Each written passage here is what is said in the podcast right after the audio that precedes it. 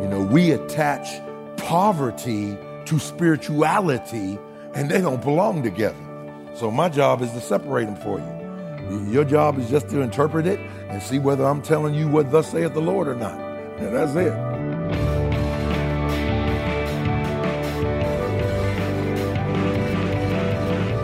Listening to Treasured Truth with pastor and author James Ford Jr., senior pastor of the Christ Bible Church in Chicago. I'm Steve Hillard. Glad you're with us today as we continue a message Seven Reasons Why God Gave Us Money. And, Pastor, I think we do, as you just pointed out, sometimes attach spirituality and then whether or not we have money.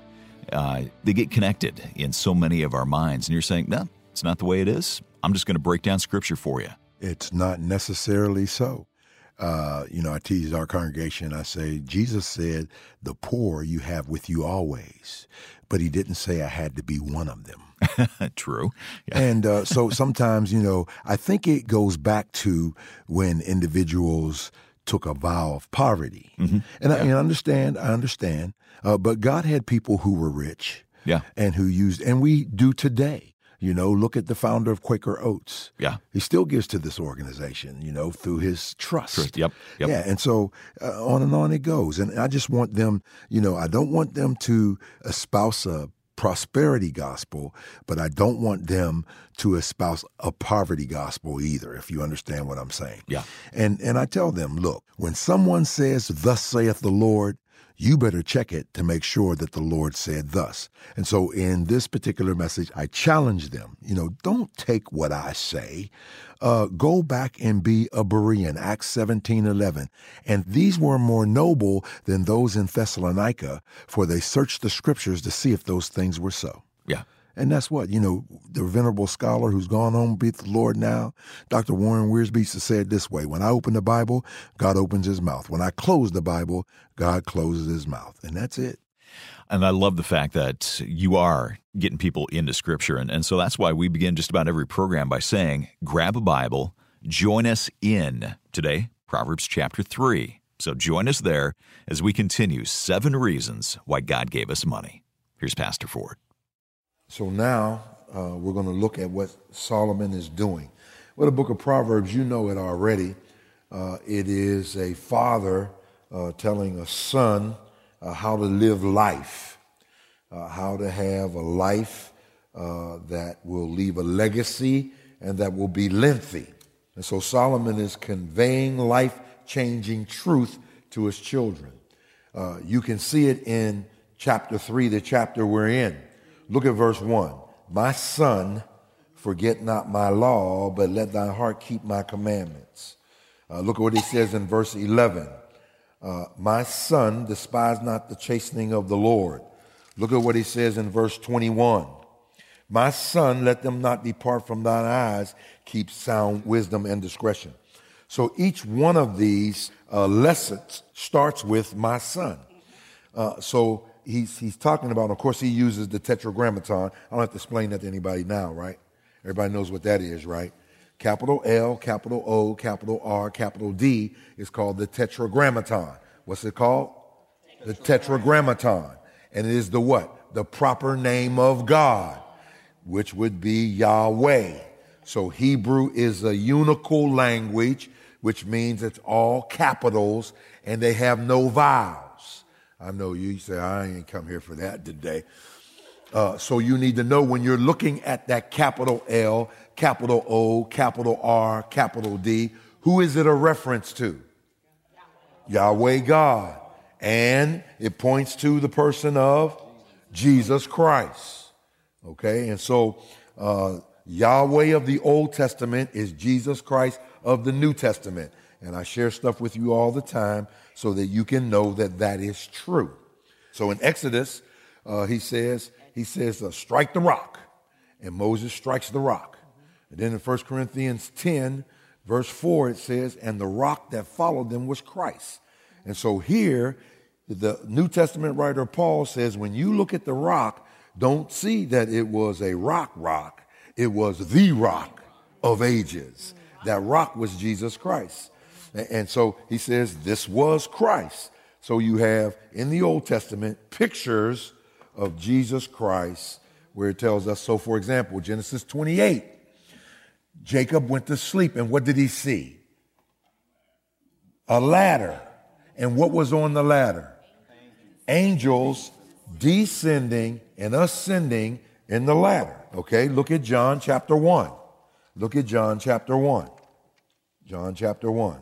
So in Genesis 28, there was a ladder.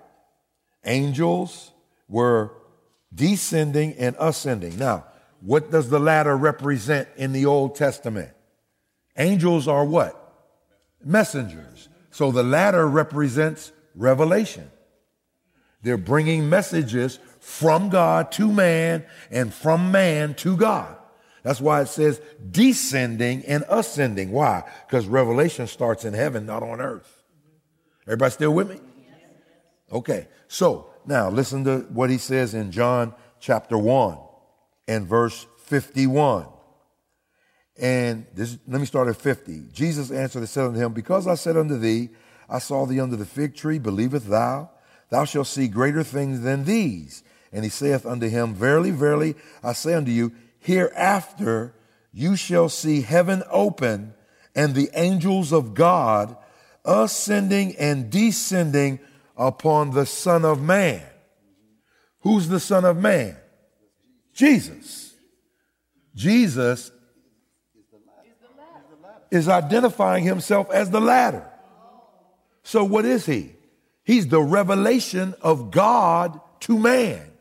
Hebrews chapter 1. God, who in sundry times and divers manners spoke in time past unto us by the prophets, has in the last days spoken unto us by his Son. Christ is the living word. Everything that God wanted to say to us, he wrapped it up in the person of Jesus Christ. So then he identifies himself as the ladder of Genesis 28. Okay, so, you know. Okay, Isaiah. In Isaiah chapter 6, you have what? It says, uh, In the year that King Uzziah died, also saw the Lord high and lifted up. His train filled the earth. And so in, in uh, John chapter 6, go ahead, one more. Turn to John chapter 6. John chapter 6. So Isaiah, who did Isaiah see? God. Okay, so did he see God the Father, God the Son, or God the Holy Spirit? Well, look at what it says in, oh, John 12. I'm sorry. I gave the wrong reference. John 12. John 12. Listen to what it says. Uh, I'll, I'll start at 37. But though he had done so many miracles before them, yet they believed not on him. Talking about Jesus that the saying of Isaiah the prophet might be fulfilled, which he spake, Lord, who hath believed our report, and to whom hath the arm of the Lord be revealed? Therefore they could not believe, because that Isaiah said again, He hath blinded their eyes, hardened their heart, that they should not see with their eyes, nor understand with their heart, and be converted, and I should heal them. Listen to this. These things saith Isaiah when he saw his glory and spoke of him. So John says Isaiah saw his glory and spoke of him. Well, where did the last reference come from? Isaiah chapter 6. So then, who is John saying Isaiah saw when he saw his train filling the earth and high and lifted up? Jesus. Uh, so then we said then uh, that he's saying you have to make Jesus Christ Lord. Make him Lord of your mind, verse 4. Make him Lord of your movements, verses 5 and 6. Make him Lord of your morals, verse 7. Make him Lord of your maturation, verse 11, that's your growth. And then your money and materials, verses 9 and 10. So then the first reason for money is what? Spiritual worship. Spiritual worship. So then when we look at this text, we, we laid all the groundwork. Let's break into the text now. Honor the Lord with thy substance and the first fruits of all of thy increase. Here's the first reason he says he gave us money for worship. It is reverence to God. So the word honor comes from the word, I gave you the word last week. Anybody remember it? Kabod. And what is kabod? Kabod is a what kind of word? A worship word. It's translated glory. It's translated majesty. Now get this now glory and majesty has been tied to money and materials. Why would you do that, God? Why would you tie? I want y'all to jump in. The water's fine. Why would God tie worship with wealth? Why does he tie them together with this word kabod? Now remember, there are nine other words for glory in the Old Testament. But why this one here, honor the Lord? Because we are giving God esteem and you cannot worship apart from money. That's what he's trying to teach us.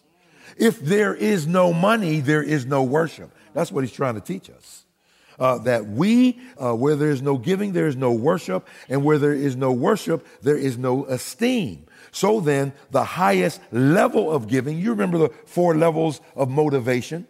Okay, here we are. Watch this. Discipline is the lowest form of motivation for a believer. And then you move from discipline to duty. Now, it's okay to go through all this, and then you go from duty to delight and then you go to devotion. Okay, this is what he's saying.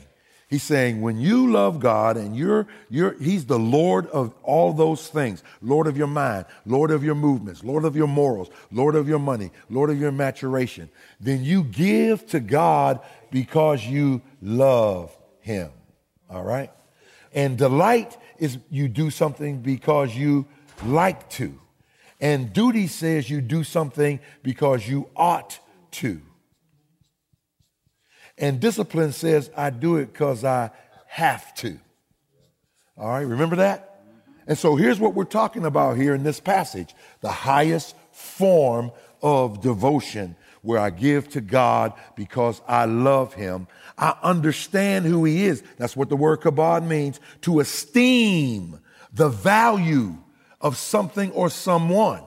And remember, what do I say all the time? We can't give God all that He's worth, but we can give God all that we're worth. And so, what does He ask of us? He says, You show this devotion to me by giving me 10% of what you earn.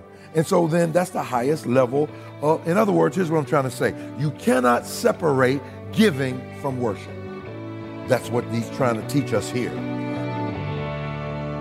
Don't you love that truth? Giving is to be a part of our worship, and maybe as an offering to the Lord, you want to give a gift to ministry. Well, you could support this radio program so that we can reach even more people with the good news of the gospel through Pastor Ford's teaching. Come to our website, Give Online. Our website is treasuredtruthradio.org. Look for the link that says Make a Donation. You can give a one time gift or a regular monthly gift. Again, our website is treasuredtruthradio.org and click on Make a Donation. Back to the message. Here is Pastor Ford.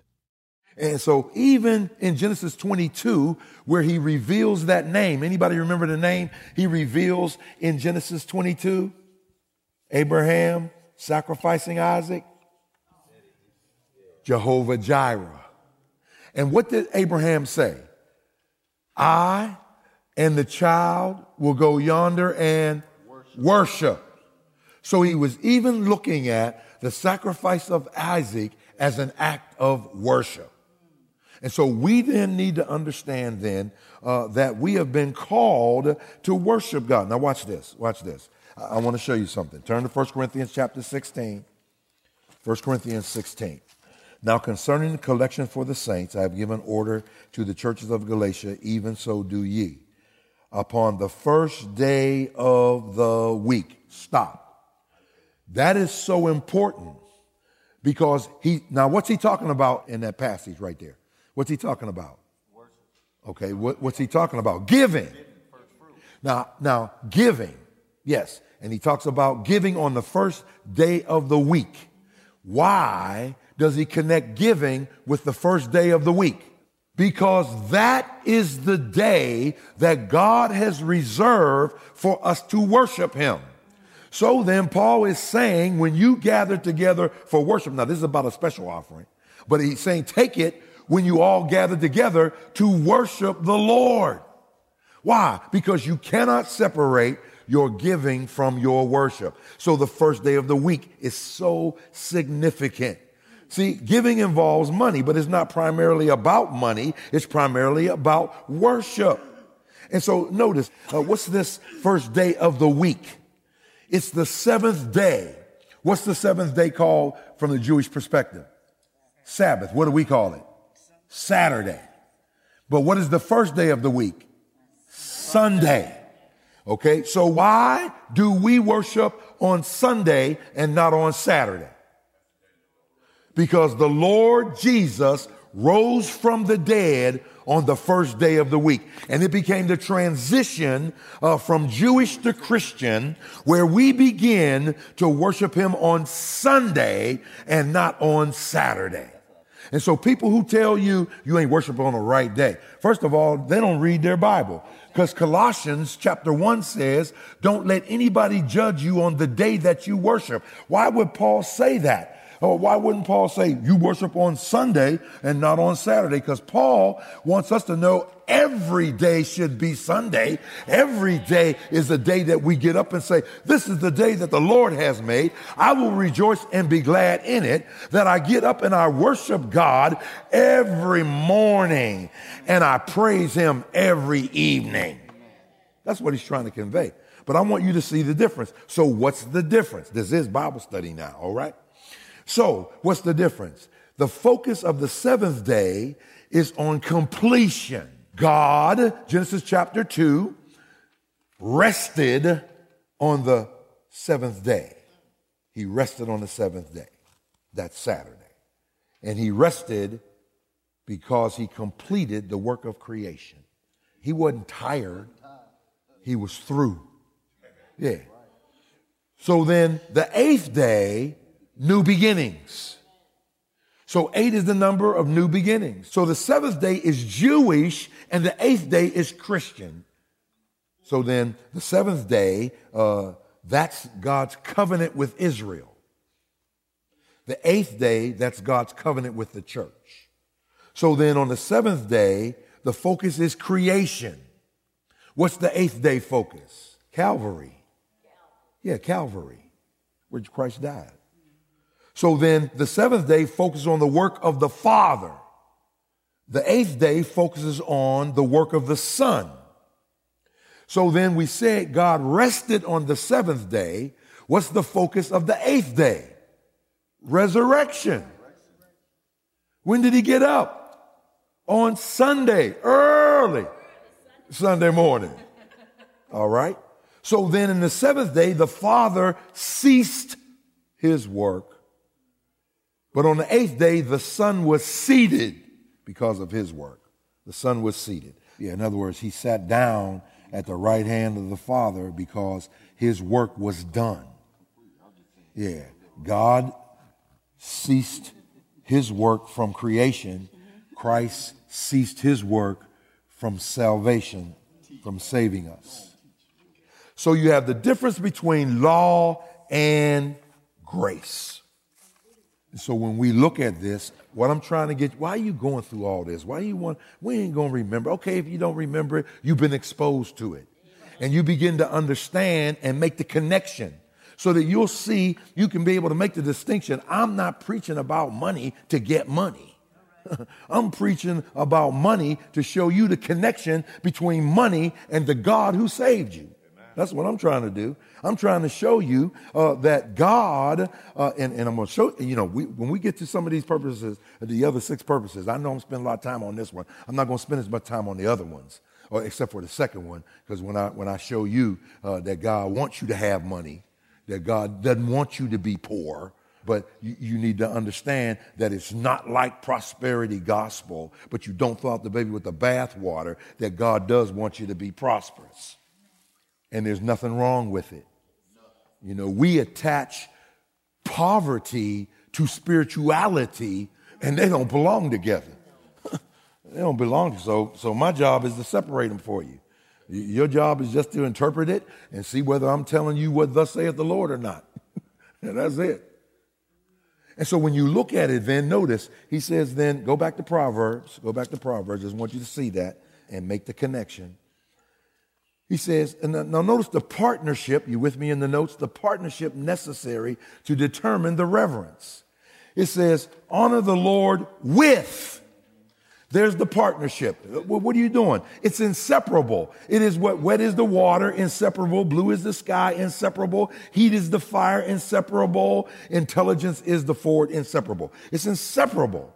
In other words, he says you must have something that determines honor in order for it to be honor. Okay, let me give you an example. Uh, some of you know what happened to me uh, the first time I went to Puerto Vallarta. Uh, we just love it over there. First time I went, uh, it was the person who built this sanctuary uh, said, uh, Hey, what are you going to do for your anniversary?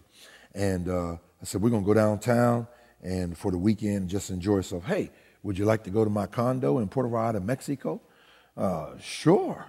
you think you can get away? I know we can.